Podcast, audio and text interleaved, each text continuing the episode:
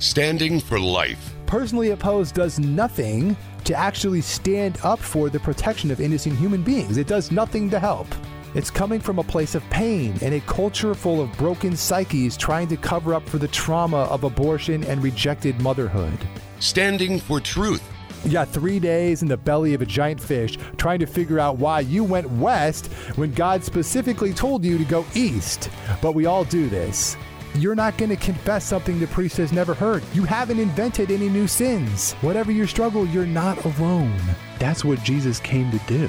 He came to heal brokenness. This is Ready to Stand on the Spirit Catholic Radio Network. Here's your host, Cullen Herout. Hello and welcome to you. This is Ready to Stand, Spirit Catholic Radio Network. This is your home for weekly discussion on how to build a culture of life. I am Cullen Herout. Cullen at kvss.com is the email, C U L L E N at kvss.com. Thank you so much for tuning in today. Very happy to be with you after what has been quite the historic week here in Nebraska. A couple things to talk about this week. The Feast of Divine Mercy is this weekend, perhaps my favorite of all the feasts on the liturgical calendar. But of course, we have to start with what transpired this week in Lincoln on Wednesday. The Nebraska unicameral for eight hours debated LB 626, otherwise known as the Nebraska Heartbeat Act. This was the first round of debate on this bill. And after eight hours, Senator Joni Albrecht, the sponsor of the bill, uh, invoked cloture, which is a fancy way of saying that she called a vote to end debate and to filibuster, to have a vote, to move the bill on to the next round of debate. 49 senators here in Nebraska, 33 votes were needed, and it was successful by a vote of 33 to 16. State senators voted to end debate, and then they voted on the bill itself, and the bill passed on to the second round of debate. The time frame on the second round of debate still up in the air, uh, at least as of the time that I'm recording this. But Wednesday's proceedings moved this bill one step closer to becoming law in the state of Nebraska. Now, there are still two more rounds of debate that this bill needs to clear. Uh, but if it does, Nebraska will join the list of states that protect unborn children once a heartbeat can be detected. This was not an understatement, a huge deal for unborn children, for the pro life movement. It was a huge deal. Wednesday was a very tense day at the Capitol. There were dueling rallies going on, there were chanting protesters, there were angry senators, there were Bible verses being read on the floor. It was a historic day. And at the end of the day, there were enough votes to pass this bill on to the next round. Now, again, things will continue to be complicated here, of course. If one state senator decides to flip his or her vote to a no vote, that could tank this thing. So, with the cloture vote, they need 33 votes. They got 33, but that's not a lot of wiggle room. Senator Merv Riepe from Ralston voted in favor, but also plans to introduce an amendment which would move the bill from banning abortion after a heartbeat can detected to a basic 12 week abortion ban, significantly reducing the effectiveness and reducing the number of abortions. It is yet to be seen how that will play out. But the bottom line, if we're doing bottom line here, there is still a long way to go before LB 626 becomes law. But Wednesday's vote was a very, very big deal. And I want to send a special thank you to everyone who reached out to their state senator, and especially want to remind you that it's now more important than ever to do so. Senators always mention that they enjoy hearing from constituents, and as faithful Catholics, it's on us to step up and make sure that our voices are heard in the public square. Reaching out to your senator is a great way to do that. And this is true even if your senator, like mine, is not going to agree with you on the issue of abortion. I emailed my senator prior to the Catholics at the Capitol event this past Wednesday, uh, which I was unable to attend. And I mentioned the event told him a little bit about why I support LB 626, knowing full well that he was not going to agree with me. But I do think that it's important that our voices are out there anyway, that we mention the bill anyway, that we encourage them to support the bill anyway. Because if we cannot stand up for unborn children, who is going to do it? So please, please contact your state senator. There is another round of debate coming up. We will eventually figure out when that's going to be, but make sure your voice is heard. There are several ways to figure out who your state senator is if you are unsure. You can easily Google Nebraska legislative districts. You can enter your address and it'll come up for you. Okay, that's one way to do it. The Nebraska Catholic Conference has a tool where you can find your state senator. Uh, the website there, necatholic.org, necatholic.org. Again, several ways to find your senator if you don't know who it is, but please get involved. The time is now. If you've never contacted your senator or engaged in this way, the time is now. This is a historic opportunity to protect unborn human life. So let's make it happen. All right. So, on to the debate that happened on the floor Wednesday. And as you can expect, uh, those who were trying to filibuster this bill were advocates of abortion, and it really was just one talking point after another on the pro abortion side. And there's way too many to tackle in such a short period of time on this program. But one thing that I noticed, I'm going to give a couple of observations here. One thing that I noticed as I was following along during the day on Wednesday, and this will not come as breaking news to you, but it was so evident that I, even though I was expecting it, it still stood out to me. And that is the desire of abortion advocates to frame abortion as health care. And this has been going on for a long time. Okay, this is not breaking news, not super surprising. But what was surprising is that this frame of reference into into almost every comment that was made on the floor Wednesday from the pro-abortion side it was, why are we intervening in women's health care? Don't women know what's in their best interest when it comes to their health? Our healthcare providers stand united. Healthcare this, healthcare that. One state senator, and I'm not keen on mentioning names, uh, but one state senator even compared Nebraska's healthcare structure to a game of Jenga. Remember the old block game where you build a tower and then you've got to try to pull out various blocks without knocking the tower over.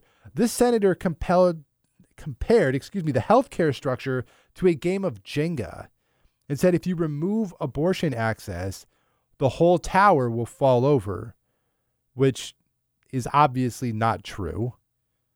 The healthcare structure in Nebraska will be just fine without access to abortion. Another senator continually brought up how if abortions are made illegal, the number of persons seeking quote unquote abortion health care illegally will increase. Healthcare, healthcare, healthcare. And it got so bad that I almost screamed at my phone on several different occasions. I did not do that, but almost did. Friends, abortion is not healthcare. This radio program is not a legislative chamber, but if it were, my objection would be to the idea that abortion is healthcare in the first place.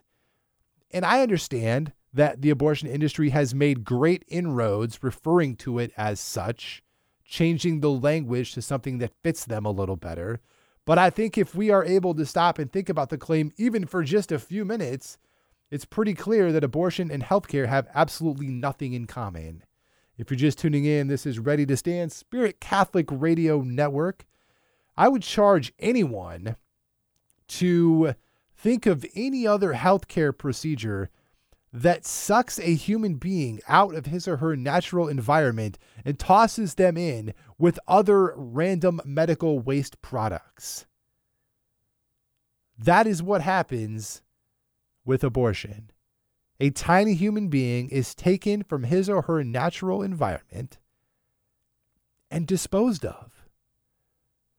There was one moment on Wednesday where a senator, I believe a senator from Omaha, referred to unborn children as being the size of a tic tac or half a tic tac, if I remember.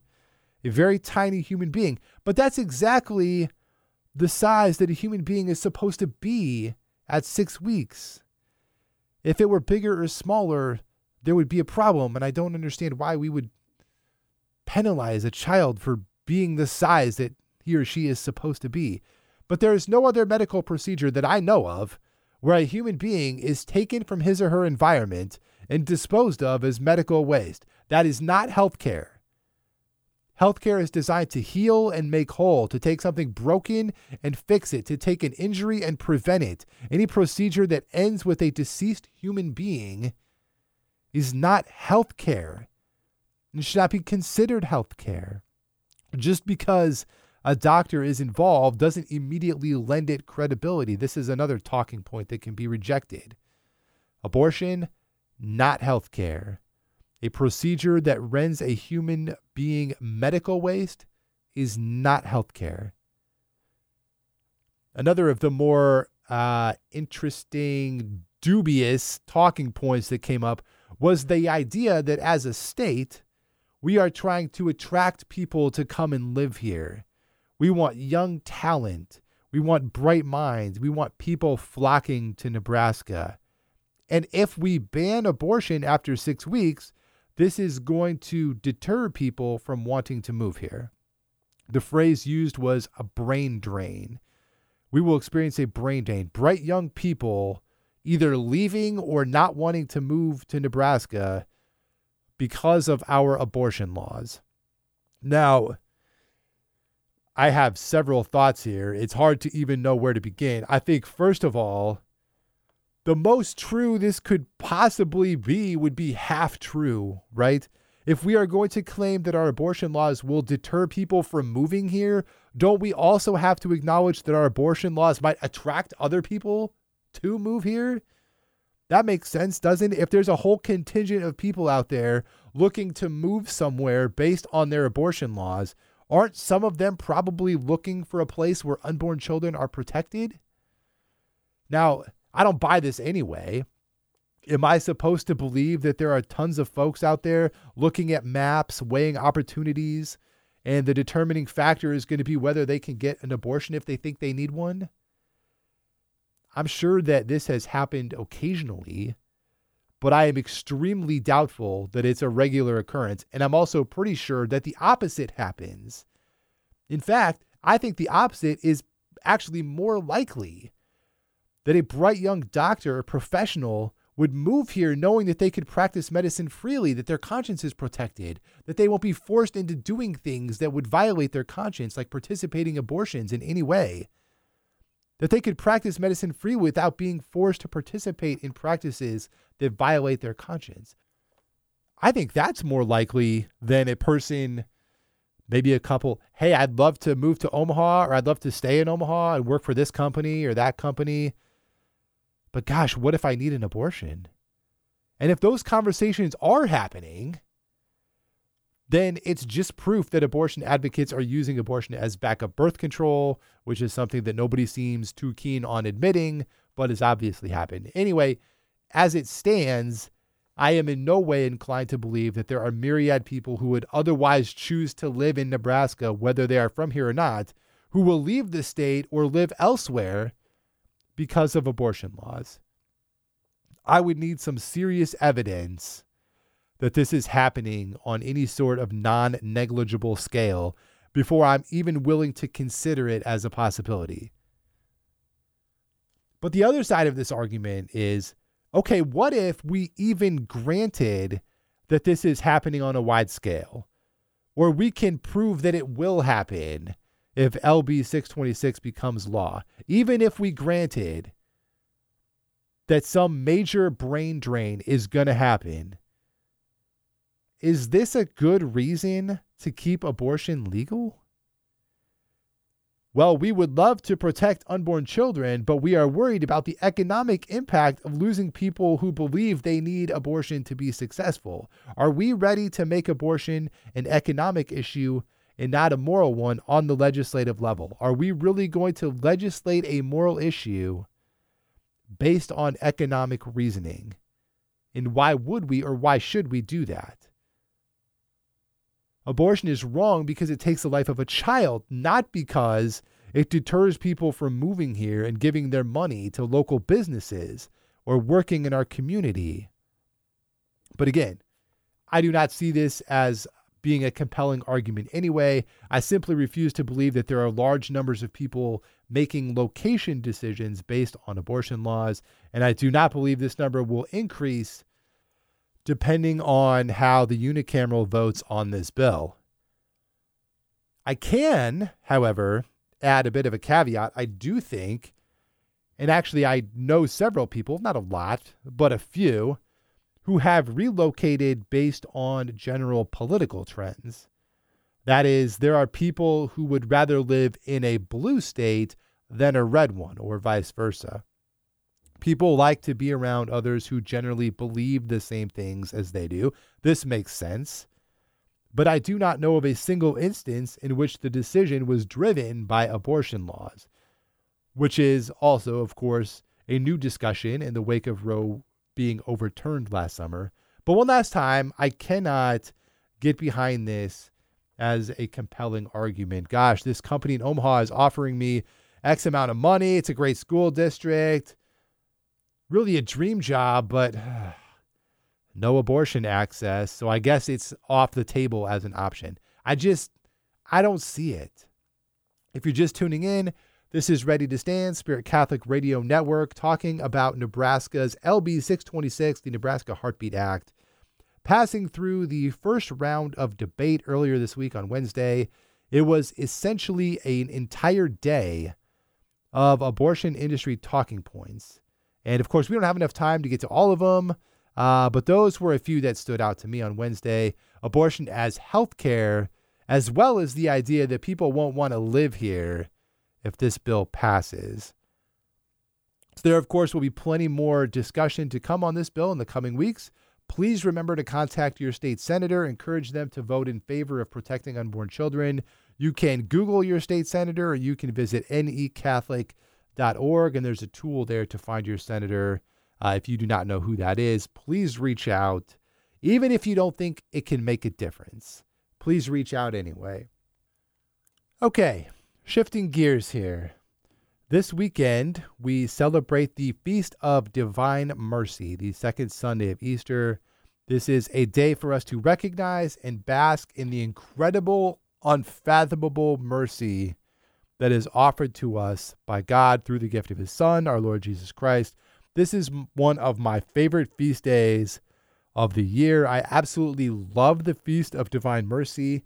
And I love this feast not only because I desperately need God's mercy, which I do, but also because this feast day, this feast of divine mercy, it calls us to be better in our quest to build a culture of life.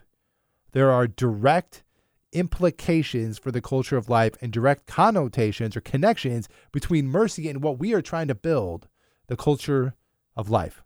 See, the Feast of Divine Mercy is not only a day to remember the mercy of God, it absolutely is that, but it's also a day to remind us of the need to show mercy to others as well, the other people in our lives. And there's a simple truth here. Remember, Jesus told us, Whatever merciful acts you do to the least of my brethren, that you do unto me. Remember the corporal works of mercy? Feeding the hungry, giving drink to the thirsty, clothing the naked, visiting those in prison, caring for the sick, sheltering the homeless, and burying the dead. I think I got all those there. Whenever we do any of the works of mercy, we are doing them not only for our brothers and sisters in Christ, but also to Christ Himself. So, this feast of divine mercy is a way for us to show mercy back to God. How amazing is that? That we get to reciprocate God's mercy by lavishing mercy on other people as well. And if you haven't noticed, this is an incredibly straightforward way to build a culture of life. What better way can you build up a culture of life than to recognize Christ in everyone and treat them accordingly? We talk about this all the time. There is no better way to build a culture of life. You want to recognize the sanctity of someone else's life? Feed them when they're hungry, care for them when they are sick offer them shelter when they have nowhere, and so on.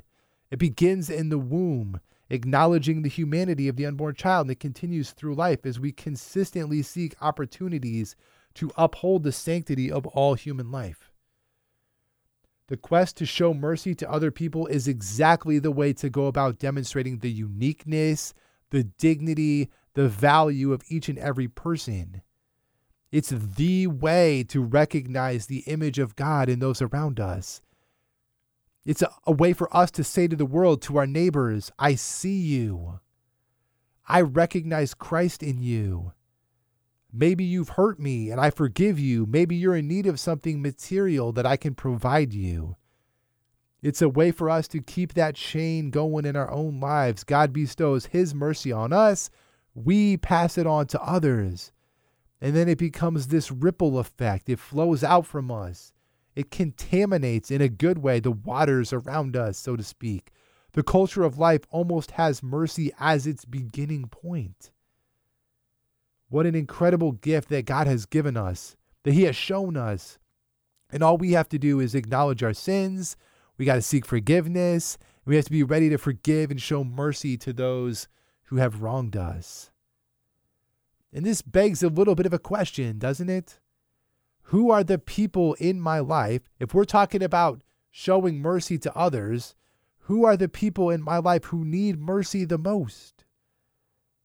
And if I'm taking inventory, and sure, the answer is everybody. Okay, everyone needs to be shown the mercy of the Heavenly Father. It is unequivocally our job to be the instrument of God's mercy in the world. That is all true. But who more specifically in your life, in your community, needs mercy? And that answer is going to be very different for each and every one of us. But this is really important no matter how different or varied our answers are the truth remains the same for all of us. We must show mercy. We must address the spots, the areas in our lives where we have been hurt, and we must forgive, and we must respond in mercy. Maybe it's a relationship gone sour. Maybe it's grudges that we hold in our hearts. I'm convinced that one of the devil's greatest tactics is to slowly and in a manner almost unnoticeable to encourage animosity or resentment in our hearts. And by the way, it should go without saying that if Satan were out in the open about his tactics, we wouldn't have any problems because we would easily recognize them and be able to reject them. But the problem is that he's subtle. He's not easily recognized. He can easily manifest as good or just. Think of a person who proudly proclaims, I'm not going to forgive that man. I'm not going to show him any mercy. All that's asked of me is to treat him how he's treated me. That's the just thing to do. And he's treated me lousy. So, therefore, and you can see how this goes, it's just a perversion of what many of us know to be the golden rule. Satan's modus operandi, his way he goes about things, is to sneak things into our minds and hearts that will slowly have us drift away from God until we are so far away that we can barely recognize God and His mercy when we are able to encounter it. Picture yourself slowly drifting away from an island on a raft, really slowly, a couple of feet a day. For the first few weeks, you don't take any notice of it. Oh, the shore is right there. I'm still in swimming distance and those little drifts don't seem to do much damage. But a couple of feet every day over the course of two years, or three years, or five years, and then all of a sudden you look back and you can't see the shore anymore. And this is how Satan operates slowly chipping it away at our hearts and our minds, encouraging us to drift, planting little seeds of, you name it, anger, envy, resentment, pushing us a little further away from the shore, a little further away from our Heavenly Father. We have to be on guard against this tactic. The best way to be on guard is to receive the sacraments, receive the Eucharist, make regular confession, and then to practice forgiveness. The best way to practice forgiveness is to be open and receive the immense mercy of our Heavenly Father, to pass it on to other people. And if you immerse yourself in that mercy and if you pass it on to other people, not only do you follow the command given in the Gospels, but at the same time, you are building the steps upon which a culture of life can be built. You're seeing Christ in other people, and you're offering them the same mercy that Christ has first offered you. So praise God for divine mercy. Let's mark this feast day. It's one of my favorites on the calendar. Let's mark it with joy and with gratitude. And if you can, certainly try to get to the sacrament of confession within a week of the feast day and really open yourself up to the mercy of God, to bask in His love, to bask in His mercy. And of course, don't forget to pass that mercy along to others in your life who may need it as well. Cullen at kvss.com is the email, C U L L E N at kvss.com. We are out of time for today. Please do not forget to reach out to your state senator. Encourage them to vote in support of LB 626, the Nebraska Heartbeat Act, protecting unborn children. Remember, there is no time like right now to get involved. Be sure to check out spiritcatholicradio.com slash ready to stand for more information or to listen to any past episodes. Keep the dial right here on Spirit Catholic Radio, Catholic programming around the clock, helping you encounter Jesus. Ready to Stand will return next Saturday at 5 o'clock, Encore Sunday at 5.30, and we'll talk more about how to build a culture of life. In the meantime, God bless you. Be ready to stand, and as always, be not afraid. You've just heard Ready to Stand on the Spirit Catholic Radio Network. Send your questions and comments to Cullen at kvss.com. That's Cullen, C U L L E N, at kvss.com. Be ready to stand every Saturday afternoon at 5 and Sunday afternoon at 5:30.